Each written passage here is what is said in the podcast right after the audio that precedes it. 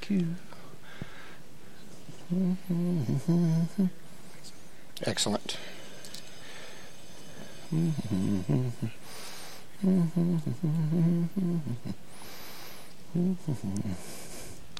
Good evening, everyone.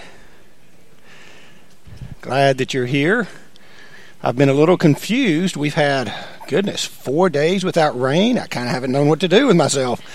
It's been a little, it's been so unusual. It is a record. I heard somebody say that. Yes.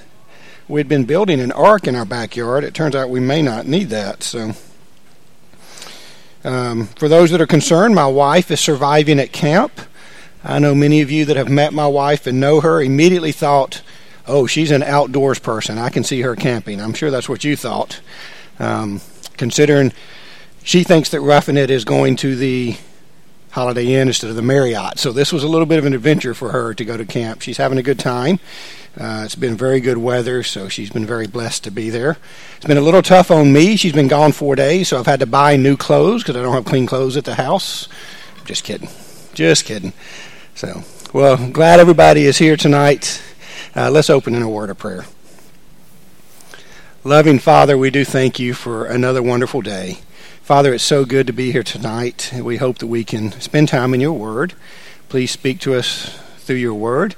Help us to, to listen to what you have to say, to learn, and help us to open our hearts to what you would say to us. And bless this time we have to study and this time of conversation together.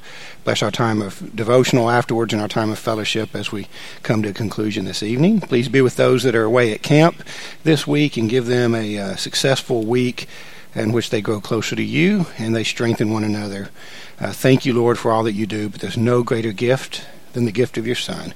And we are so very thankful that you gave him to us. It's through his holy name that we pray. In Jesus' name, amen. All right. So, um, actually, I'm having to wipe my eyes. I apologize. My uh, my glasses are causing my eyes to itch a little or something. I don't know how that works. And I'm a little tired today. So, you may see me doing this number to get that right. I know, Tony, you were missing your glasses one time and you were trying to get that right distance. So I'm kind of doing that. I was up uh, about 3 a.m. this morning. I had a meeting with Washington at 5, and so I was in the office by 4:30. Um, and then I basically went home and grabbed my notes and came here. So it's been a long day, but it's been a very productive day. I don't know if you've had those days where you're like, man, it was a it was a good day. It was long, it was productive, but I just had a really good productive day, and I felt like we accomplished a lot. So that was good. Um, okay, we're going to be in Exodus. And if things go as planned, uh, we will start into the story of Moses probably tonight. And then we're going to take a pause from the children of Israel, just because we've really been studying the Israelites and they're kind of getting together. You know, uh, Abraham, Isaac, Jacob, um, Joseph. And so we'll step away and do a couple of stories. We'll do the story of Jonah, we'll do the story of Daniel, and then we'll come back and look at the uh, Exodus as we finish out the class. I don't know. I think right now, you know, Tony, we haven't talked about it. He's having a conversation, but the semester or quarter ends the end of August, I think. I think it was June, July, August. So I don't know if I'm stepping out at the end of August or if I'll uh, teach longer. That's up to whatever everybody decides. But um, we'll have hopefully get a couple weeks into Exodus uh, before the end of the quarter. So, all right, Exodus chapter one. Okay, so We've had uh, the story of Joseph. Joseph has now passed away. We've gone about 350 years. And there's a verse here in Exodus chapter 1 and verse 8. Okay? Now there arose a new king over Egypt who did not know Joseph. And two of the versions will say did not know Joseph or God. And so I wanted to stop there for a minute. Uh, one will say or his God, and one will say or God. So the idea of knowing God, okay? So let me ask you this. What does it, what does know mean to you? What does know? K N O W. Not know that we tell our kids. K N O W. What does that mean to you? To know God.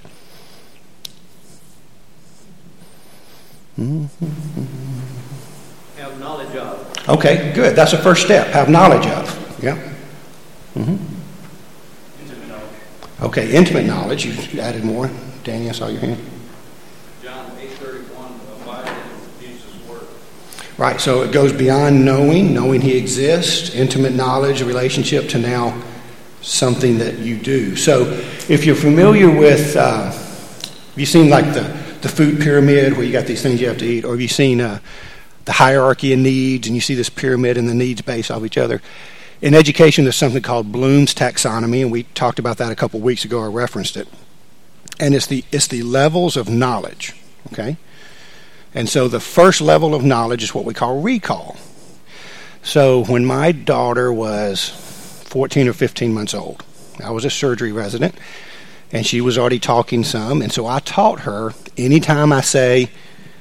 Jessica, what's right here? And it didn't matter where I pointed. She would always say, Oh, the spleen. She had no idea what a spleen was. But we would be in public. I'd be like, well, you know, I've taught my daughter anatomy and physiology. Watch, Jessica, what, where, uh, what's right here? And she'd go, the spleen. And they'd be like, the spleen? How does she know the spleen? That's amazing.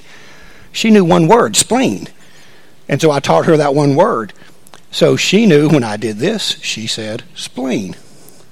That is simple recall. I know that 2 plus 2 is 4. I don't know what two means. I don't know what four means, but I know when you say two plus two is four, I've learned that. Okay, that's the base level of knowledge. And there are people who know, oh yeah, I've heard of God, right?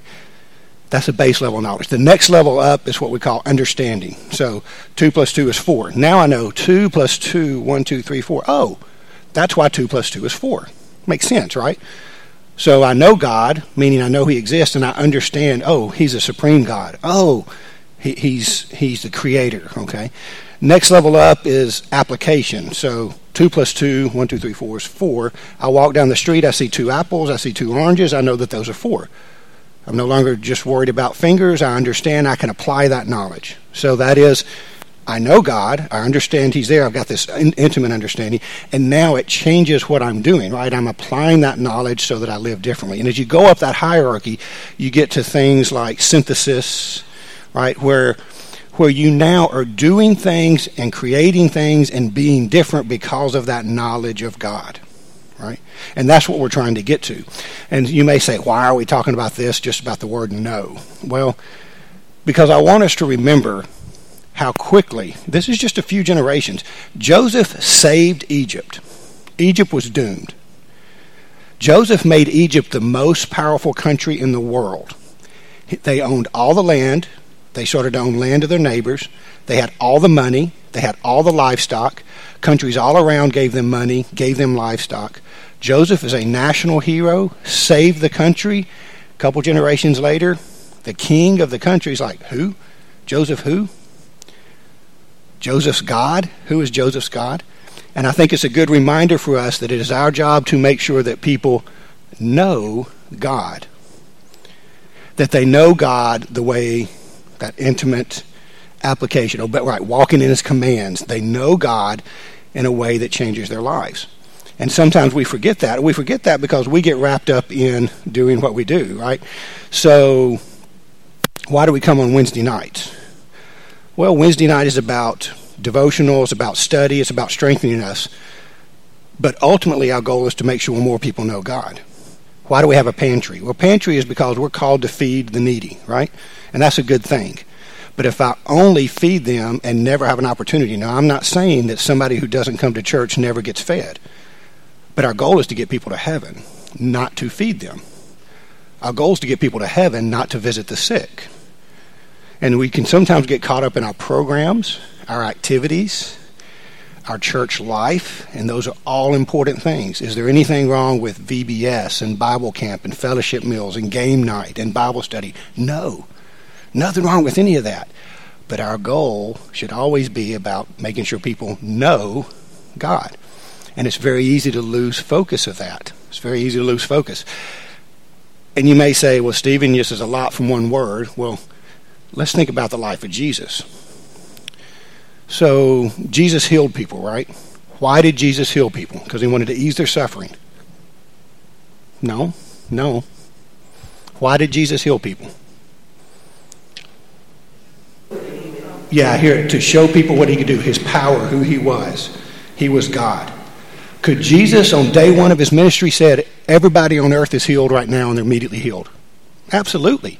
If his purpose was to heal people, there would have been no sickness in the world the day he said, Be healed. I always joke about the fact that when you see him raise Lazarus from the dead, why did he say, Lazarus, come forth? Because if he had said, Come forth, everybody who ever died would have stepped out of the grave. He is God, he has that power. Jesus didn't come to heal people. Jesus fed the 5,000. Were there people that were sick at the time? I mean, that were hungry at the time of Jesus? Yeah. Were there people that died of hunger at the time of Jesus? Yes. Well, why didn't he just say, everybody has 12 loaves and two fishes that last forever? Because that wasn't the reason he was here. Jesus gives us his reason. He gives us a purpose statement. And what is it? To seek and save the lost. And so we have this king of Egypt, this new Pharaoh that doesn't know Joseph, it doesn't know Joseph's God. And it was just a few generations before that the vice Pharaoh was Joseph. It would be like someone going, Who's George Washington? Right? In the United States. The founder of our country. Joseph would have been a bigger deal than that, right? He didn't found the country, he made it the most powerful country in the world and kept it there. Right? And so it's so easy, it's so easy for a generation to fall away and not know God. So it's just easy for me sometimes to get caught up in the activities of church and the programs and forget nothing wrong with fellowship meals, nothing wrong with VBS, nothing wrong with camp, nothing wrong with game night, nothing wrong with bus programs and pantries. But my goal, my overarching goal, is to seek and save the lost because that was Jesus' goal. Um, and I have to make sure. I'm not saying that every time we get together you must offer an invitation or you must do a 30 minute Bible study. No. There are times when fellowship is the main purpose of that event.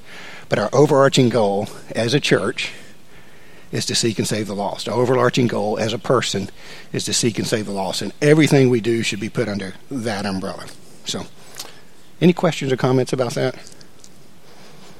So we see Israel growing now, okay? And what happens as Israel grows here in Exodus? What happens? What does Pharaoh start to notice? Yeah, there's a lot of them. It's kind of an understatement, right? In fact, the Israelites now outnumber the Egyptians. So let's just think from a military standpoint is this a problem? Yeah. In fact, Pharaoh says, What happens if somebody tries to attack us and they get the Israelites on their side? We're in trouble here, right? We're outnumbered, and they're in our country. So Pharaoh has a problem. And so says that Pharaoh um, decides to set the taskmasters over them to afflict them with heavy burdens. They built for Pharaoh store cities, right? They to store up things. They built for him um, Pithom and Ramses. So here they start to make the Israelites workers, and then they actually enslave them. They actually enslave the entire nation. Now, do you think that at this time the Israelites thought this was a blessing? I heard somebody honestly answer. What would they say? No. Was it a blessing? Again, we're not going to get into it. We've talked about it three of the last four weeks. We have to change in our mind what we consider a blessing the Israelites becoming slaves were a blessing. And none of us would say, oh, if I lost my job and I had to work hard labor in the ditch to barely get by, that's a blessing. But the Israelites were blessed. In fact, it says, but the more they were oppressed, the more they multiplied. As they got harder work, God multiplied them. As it got worse, as they become more slaves, God blessed them. Now, is it fair that the Israelites are slaves? Did they do anything to deserve being a slave? No. And so in my life, I have to make sure I'm looking at things saying, maybe I am being persecuted. Maybe I am losing my job. Maybe this diagnosis of cancer is a horrible thing. Maybe it's not. Tony? They already, technically, already slaves all the way, but they sold Correct. Mm-hmm. nothing. The land is still yeah. Yeah, and so they were slaves. In fact, technically, all of Egypt was a slave because remember, they all sold their land. They all gave away their money. They all gave away their livestock. But the Egyptians said, well, we're going to be up here and we're going to put them down here. And if you had asked an Israelite at the time, you being, you're being blessed by God, you're being enslaved. That's not a blessing. Yes, it is. It is a blessing. You just need to change your mindset of what you consider to be a blessing. Um, okay, so it, so Pharaoh has this problem with the Israelites growing. They're now a threat to us. So he comes up not only with making them slaves, but what else does he come up with? I heard. Right, kill the babies. So he calls in these two women, and I don't know why we're talking a million people. I'm sure there had to be two, more, mid, two, more than two midwives, but these must be the leader midwives, the representative midwives. I don't know, but he calls in these two midwives and he gives them instructions, and it's pretty blunt. What are you going to do with your boys when they're born? Yeah, hey, we're going to kill them because Pharaoh now sees they're too num- they're, they outnumber us. We're going to put them to work for us as we oppress them of course, they're not going to live as long. Well, that backfires on them. And then we're going to start killing the boys because they can be warriors in the future. Okay? So Pharaoh has this plan. Of course, it doesn't work out. Pharaoh has this plan. So the midwives, it says in Exodus 1, verse 17, that they didn't obey. Why didn't they obey? Yeah, that's. I heard several of you say the exact phrase. They feared God and did not do as the king of Egypt commanded. They feared God, so they didn't obey. Now, I'm going to broach a very difficult subject here because it's one that's probably touchy for people, but we're going to talk about the idea of a government telling you to do something, right? The government told the midwives, you go kill those babies. The midwives feared God, so they didn't do it. Well, now we got a problem, don't we? Because they're not doing what the government told them, they're obeying what God. So if the government tells us tomorrow this is what's going to get, what if they say that church can't meet? You can no longer meet as a church at Anchorage Church of Christ. What are we to do? Now, I want you to think carefully before you answer that. Because did that happen during COVID at many places? Yes. Does it happen around the world in many places? I know somebody that has been at a church in Saudi Arabia and they will kill you on the spot in Saudi Arabia for having a church unless you're in one of the uh, Western compounds. That's an exception. I know people that worshiped in China where it was against the law to have a Bible. If you smuggled it in, you could be put to death. So let's talk about this for a minute. Law should never determine where we follow God. I think I would agree with that, right? Law should never determine whether we follow God. But I want us to take a minute. Did the midwives go out, disobey Pharaoh, and then rub it in his face? Did the midwives picket and say, We're delivering babies anyway? Did the midwives go out and say, I know you said this, but we're going to do that? Well, wait a minute. If they feared God, why didn't they stand up against Pharaoh? There's a lesson here for us as Christians. Okay? The midwives actually, to be we'll get in we won't get into what they lied. Okay? We won't get into whether it was okay to lie. But what they did is they hid their intent. They hid what was going on. Yet God blessed them. We see that God approved what they did. Now, as modern day Christians, we need to be very careful here because I heard people saying, if they shut down the church, I'm going to go tomorrow. Really? Let me see. Where did the midwives go to Facebook and post what they were doing? Hang on. No, I don't see that here. Where did the midwives brag that they were standing up to Pharaoh for God? I don't see that here. Where's the news station? Right? So, did you see the guy in California? He called the news station when they were going to meet so that the news station could be there, you're an idiot. I'm standing up for God. No, you're not. You're standing up for your own ego, is what you're doing there. You want the attention for you. Is it okay for us to continue to meet, but to do it in secret? Did the first century do that? We know for sure they did based on historical writings, based on his, uh, archaeological evidence. Do people do that today in other countries? Absolutely. I know people that are doing that oh, they're not real Christians if they're meeting in secret. No.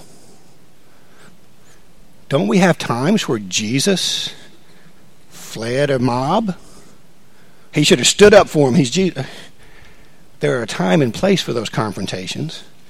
But we said it a few weeks ago prudence is also very wise. If somebody stood out there with a gun and said, Anybody that shows up here, I'm going to shoot and kill you right now. Well, I'm going to, sh- I'm going to go, I'm going to be the martyr. Well, that's kind of stupid, isn't it? Right? Why don't I just call up James and say, "Hey, let's let's uh, let's get together at this other place," or you know, why don't we have some small groups meeting tonight, or why don't we stream the services? Oh, that's that's that's caving in.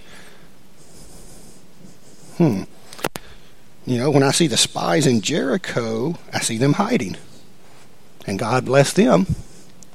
When I see Paul being led out of a city so that he doesn't get killed. So maybe we need to be careful that when we're defying the government, when we're standing up for God, that we're doing it for God and not for us. All right? I've said it all along, and you guys have heard it now a couple times about the Christian baker that everybody put on their social media post about how great he was. He sinned.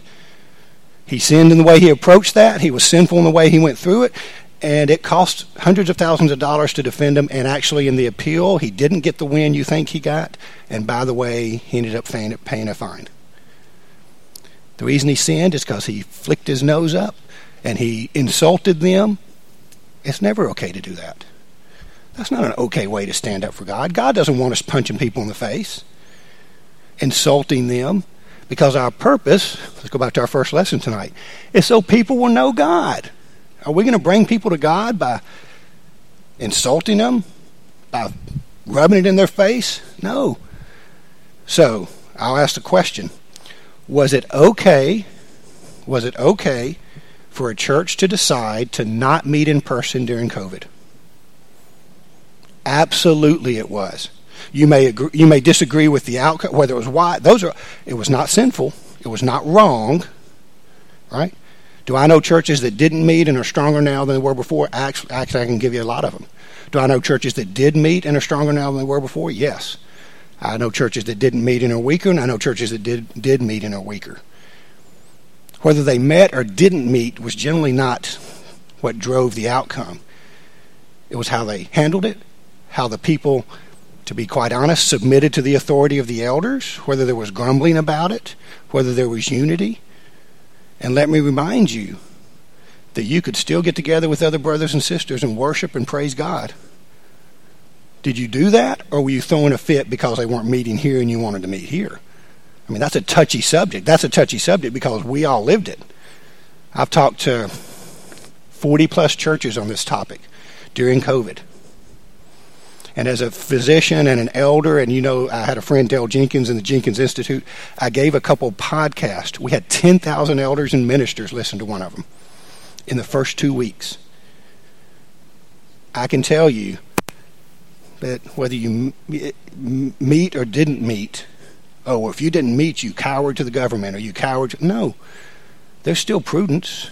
Could you meet and wear a mask? Could you meet in social distance? Could you meet over Zoom? Could you meet streaming? Could you do small groups separate? Could you meet in the. There's lots of things you could do. It doesn't mean you were coward. The midwives hid their intention to the government, and they're blessed by God. It is fine to stand up for God. We're called to do that. But there are ways to do that without putting a big target on your back and never, ever, ever do I see the midwives make it about them. You know, parading through the Israelites. Y'all see what we did to Pharaoh? we pulled one over on him, didn't we? Yeah, that's sinful. Oh no, it's stand up for God. Yeah, you can stand up for God and be in sin. Ego and attitude matter. Let me tell you something else when I choose to worship here, and you may say, oh, well, he's up as an elder. I'm not an elder yet. When I choose to worship here, I go under subjection to the elders. And unless it is a matter of scriptural, I follow what they say. They are put in that position by God. And I may not agree with it, and I'm welcome to have those conversations with them. I've never met an eldership yet that wouldn't at least have those conversations. And if I prayerfully consider and study and have that conversation, I think it will go well, whether I get my way or not. But if I only am subject to the elders when the elders agree with me, that's not subject to the elders. Yeah. And I'll tell you that's sinful. And so agree with did you meet in and I don't even know Tony, I don't e- Jane, I don't even know if y'all met in person part of the time, none of the time, one year, two years. It doesn't matter. And this is a pretty personal subject for some people. There are people in this room that have complained to me about this and complained to others about this in front of me. But I'm here to tell you standing up for God does not mean we do stupid things. If hemorrhagic fever came into Anchorage tomorrow, I would tell you don't come to this building for a while. We need to get this worked out. Oh no, we're going to meet in person so that we can all die and wait a minute. And then how do we how do we serve God? How do we teach his word? So we have to be really careful when we talk about standing up. We have to remember verses like First Peter that talk well suffering, right? We're going to stand up, we're going to resist. If you're suffering for righteousness' sake, not for Stephen's sake, all right? Not for my ego, not for being right. I'm going to stand up for what's right. No. If I'm suffering for righteousness' sake, that's good. If I'm suffering so that I look good, that's wrong. Right? 2 Timothy 1 says, But share in suffering for the gospel. Again, I'm not out there with the target. Right? Oh, well, if you show up tomorrow, I'm going to shoot you. Shoot me. I'm a Christian. I'm never going to deny it. I'm not saying deny Christ, but I'm not going to walk into the gunfire either. Right? And I don't see that in the Bible. Right? Again, Jesus escaped when they wanted to stone him. Paul escaped when they wanted to put him to death. The spies hid. The midwives feared God but hid their intent. Right?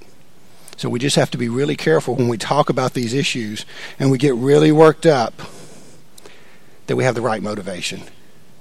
If you're going to suffer for the sake of Christ, that's a good motivation. If you're going to suffer for the sake of the gospel, that's a good motivation. If you're going to suffer to be a martyr, if you're going to suffer for your name, if you're going to suffer for attention, if you're going to suffer because you want to fight, if you're going to suffer because you want to be right, those are not the right reasons. So, COVID is a really touchy subject. I don't care. I don't. I don't care about talking about touchy subjects. And you may have your opinion and I have mine, but you can't tell me you're right or wrong because there's no way to go back in time and say, let's not do what we did and do X. And you can't tell me we're stronger or weaker because of it. You have an opinion and so do I. But it doesn't matter. I'm under the subjection of the elders. I'm going to do what the elders say, and afterwards we're going to work what we can for the gospel. We're going to work for righteousness' sake. I'm going to suffer for God, not for Stephen. And the last thing we want to do is stand up just so Everybody look at me. Hey, Stephen's a good guy. He's standing up for what's right. We've said all along, if you want to really stand up for God, I've said this a lot. If you want to really stand up for God, it's not saying that I'm a Christian and somebody puts a gun to my head. If I want to really stand up for God, it's denying all the other things in life that are more likely to happen, like my worldliness, like my time, like my selfishness. Yeah. I don't need to fight the government when inside I just need to fight my fleshly self that wants to be different than what I'm supposed to be. So, no use in putting a big target on my back.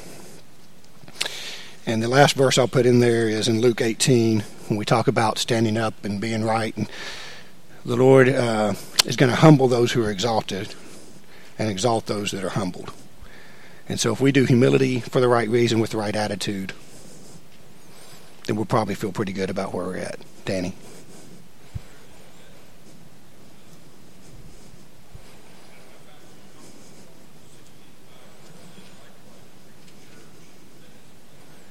Yes.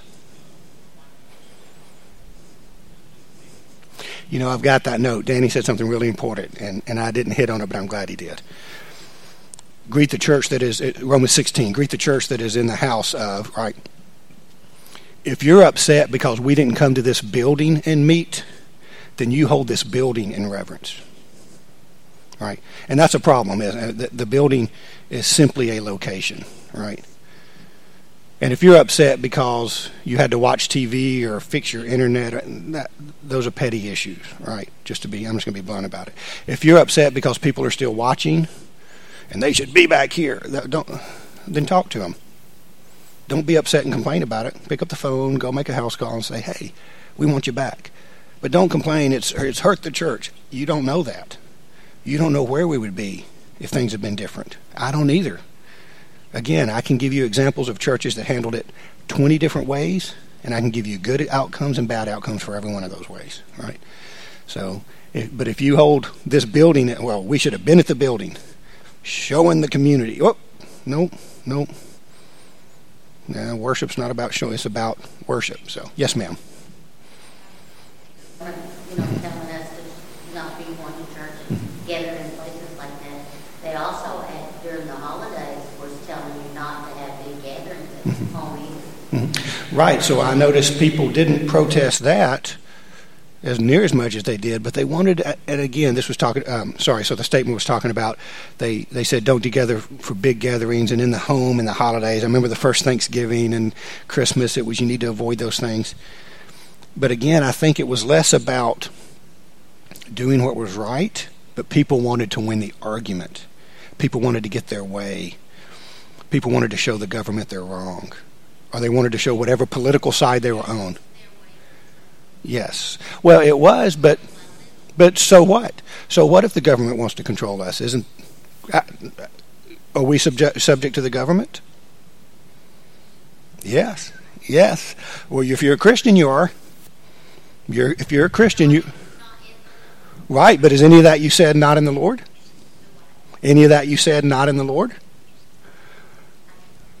None of those things you've said is not in the Lord or goes against God's word, right? So not meeting in a group at Thanksgiving has nothing to do with being a Christian or not, right? So we are subject to the government unless we can say it goes against God's word, right? So we are subject to the government unless it goes against God's word.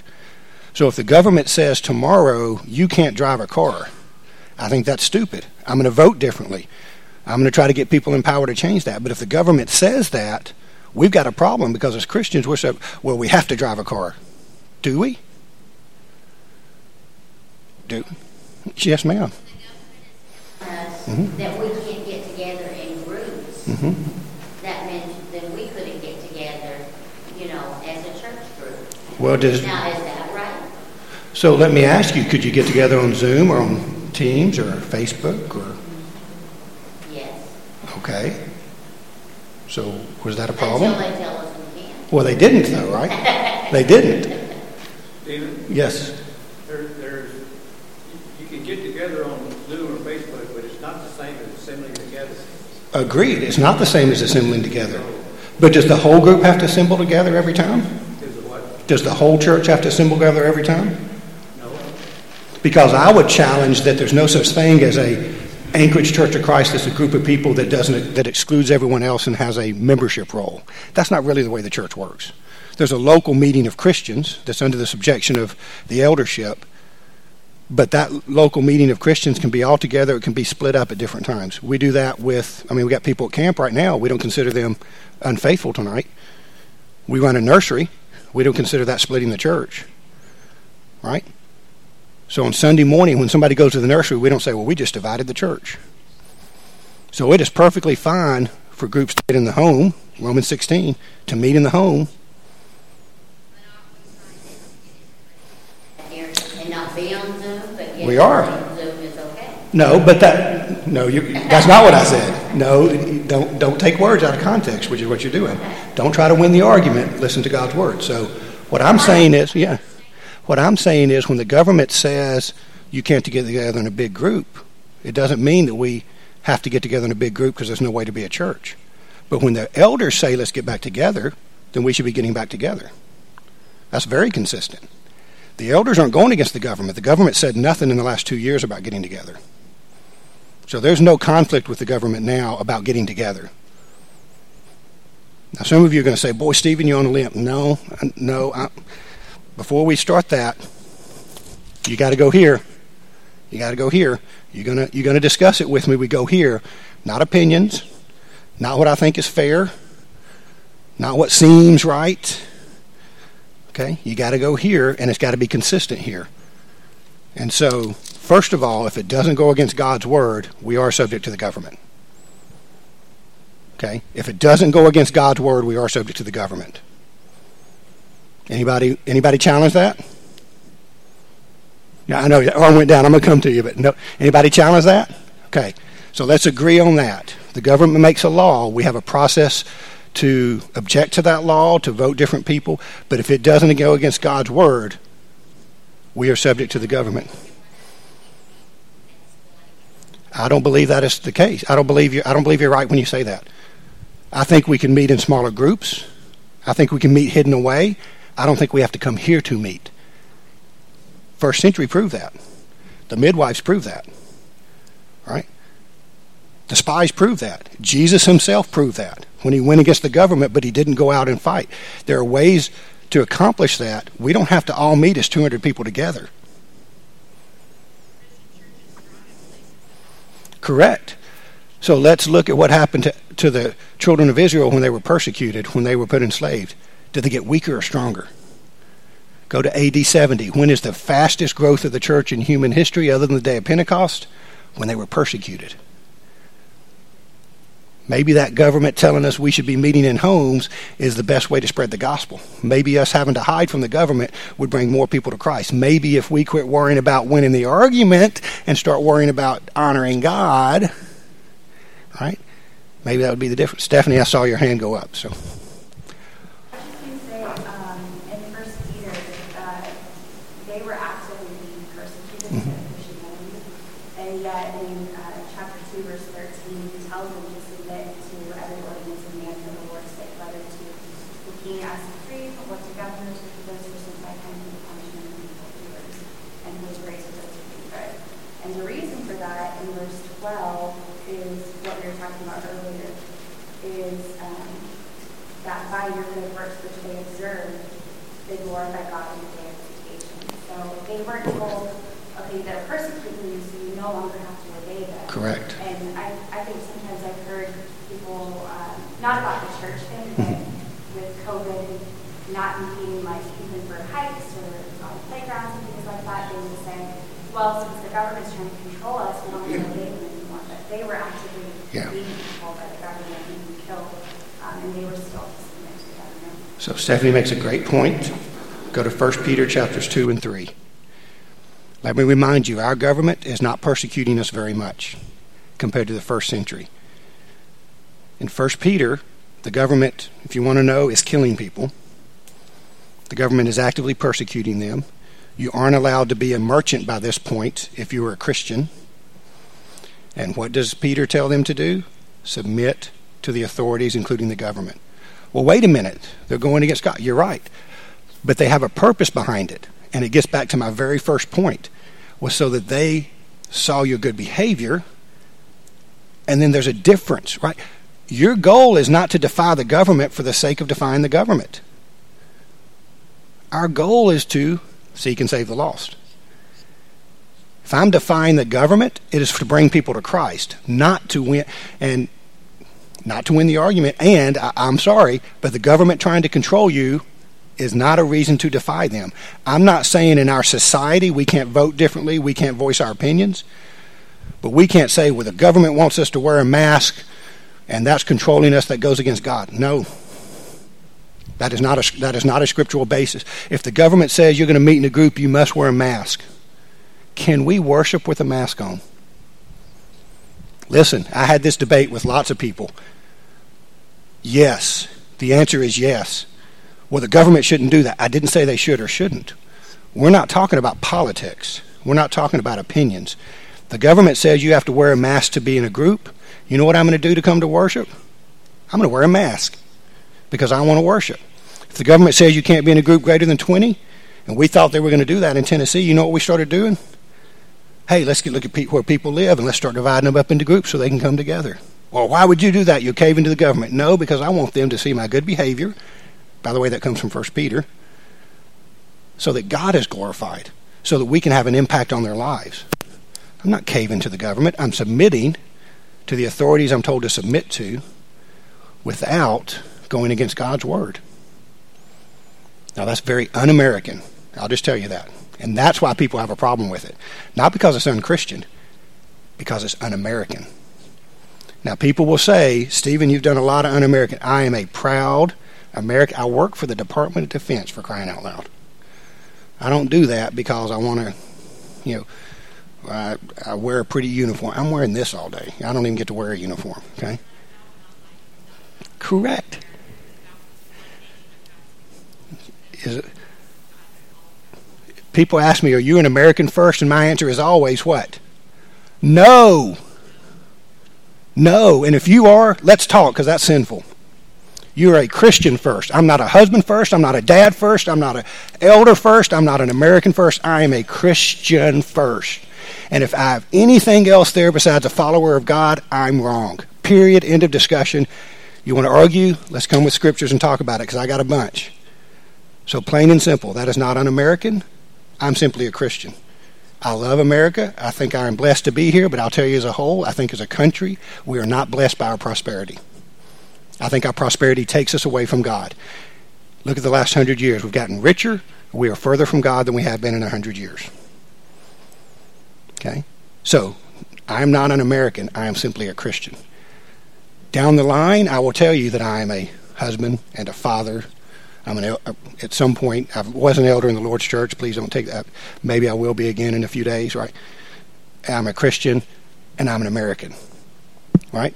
I'm subject to those authorities because God made me subject to those authorities. Right? But I am not an American first. That's what we have a problem with.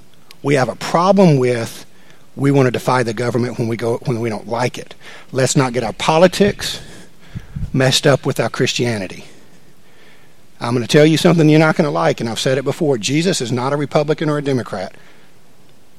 Jesus would not be picketing the Supreme Court or abortion. Abortion was legal in the first century. When does he say go picket abortion? Prostitution was legal in the first century.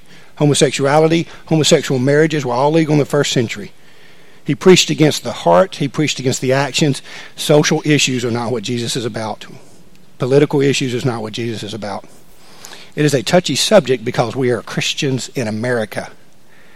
This is a very different conversation outside of this country, and I've had it in many places. So, we are subject to the authorities here as long as it doesn't defy what God said. Yes, ma'am.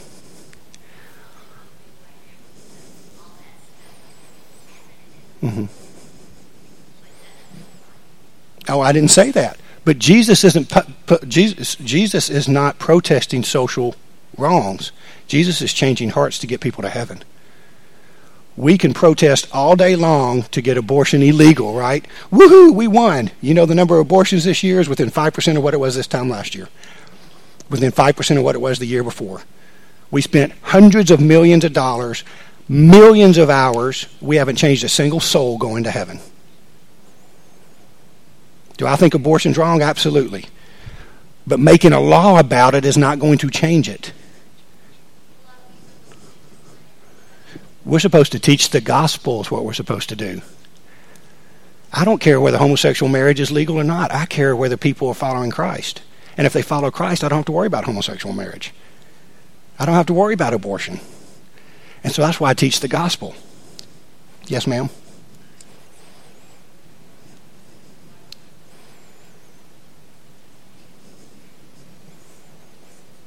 Mm-hmm. Mm-hmm.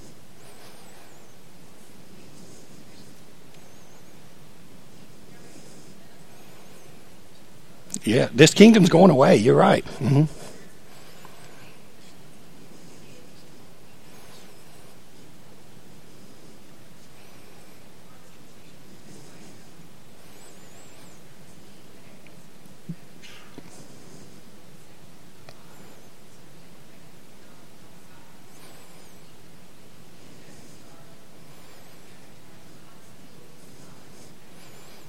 Amen. Yeah.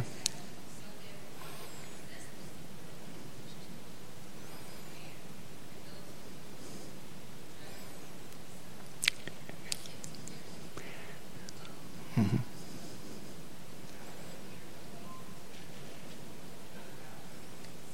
Woohoo! Yes. Yeah. And and people so Romans another Romans is very similar as Peter about being subject to the to the authorities. And Romans tells because God put them in place. And again, we've talked about evil rulers that God put in place, right? So it's very presumptuous of us to say, well, God doesn't want Trump, Biden, Obama, Bush. You pick the name. I don't care. He doesn't want them president. Really? He may have put them there. Oh, he's not a Christian.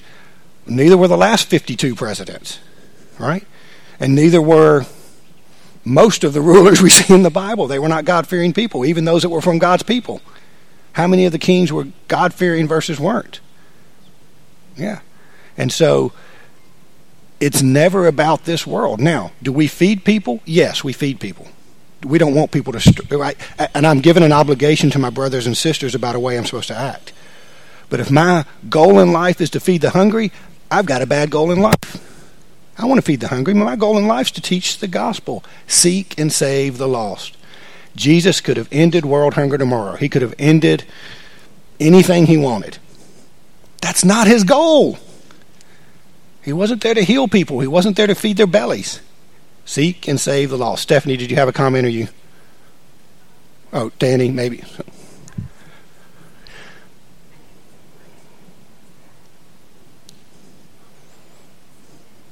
Yes. Mm-hmm. abortion, and whether that's like taking for laws to be changed, but um, a good way is just to talk to individuals. Like like you said, you want to reach their hearts, so you want to talk to individuals who might um, consider abortion, or even talk to friends that you know who might think that is right, because they might not know anybody who has that point of view. And so if you're approaching it with uh, you know the gospel in mind and pointing to Jesus, and you're trying to talk to them and reach their heart, uh, I don't think you should ever just be like cares abortion not something Right. We, that we don't blow off the hungry. We don't blow off abortion.